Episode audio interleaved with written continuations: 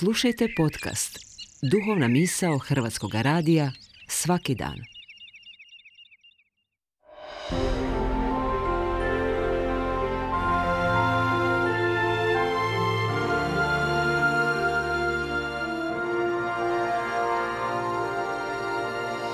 Duhovna misao. Urednica je Blaženka Jančić.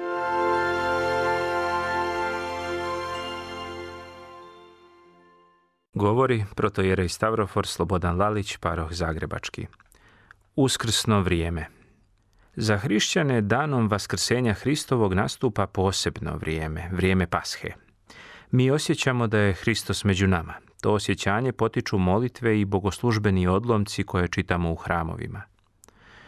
U Hrvatskoj, kao i mnogim drugim zemljama u okruženju i šire, ponedjeljak nakon Vaskrsa neradni je dan – u crkvenim kalendarima i utorak je obilježen crvenim slovom, a narednih 40 dana do događaja Vaznesenja Hristovog poput radosne pjesme zvona svako bogosluženje započinje stihovima Hristos vaskrse iz mrtvih, smrću smrt uništi i svima koji su u grobovima život darova.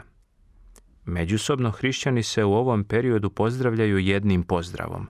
Hristos vaskrse, vaistinu vaskrse a radošću toga događaja treba da žive tokom čitave godine, onako kako to oslikava pozdrav svetog Serafima Sarovskog, proroka ljubavi Božije, koji je svakog i uvijek pozdravljao riječima Hristos vaskrse, radosti moja.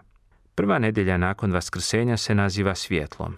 Uobičajeno, ovo je period u godini kada su i dani duži, sunčaniji, kada nas sunce toplije grije i obasjava.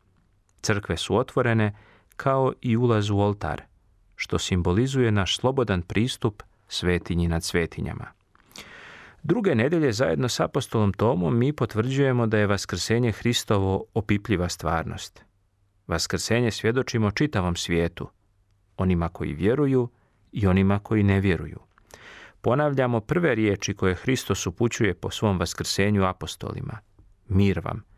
I podsjećamo sebe da nakon ovih riječi u hrišćanskoj terminologiji i stvarnosti ne smiju da postoje neprijateljstva, sukobi i mržnja. Već sljedeće nedelje pominjemo svjedočanstvo vaskrsenja žena mironosica, njih koje su u stvari prve primile vijest o vaskrsenju. One su posljednje ostale pod krstom, prilikom Hristove krsne žrtve, ali su i prve bile na njegovom grobu. Za Hristom je u njegovo vrijeme i u vrijeme njegove propovjedi išlo mnoštvo ljudi. Svi su od njega nešto očekivali. Ipak, kod krsta Hristovog do kraja stajahu samo mati njegova i sestre matere njegove, Marija Kleopova i Marija Magdalina, svjedoči apostol Jovan. Vaskrsenje Hristovo vidjevši, poklonimo se svetom gospodu. Izgovaramo ovih dana predstavljajući iz sebe rame uz rame s apostolima i ženama mironosicama, kao svjedoke vaskrsenja. Doista, vaskrsenje je po riječima apostola Pavla punoća i smisao naše vjere. Ako Hristos nije vaskrsao, uzalud vjera naša, uzalud propovjed naša. Vaskrsenje je stoga za svakog hrišćanina događaj na kome on u vjeri pada ili čvrsto i nepokolebivo stoji. Mjera kojom sagledava sve međusobne odnose i događaje.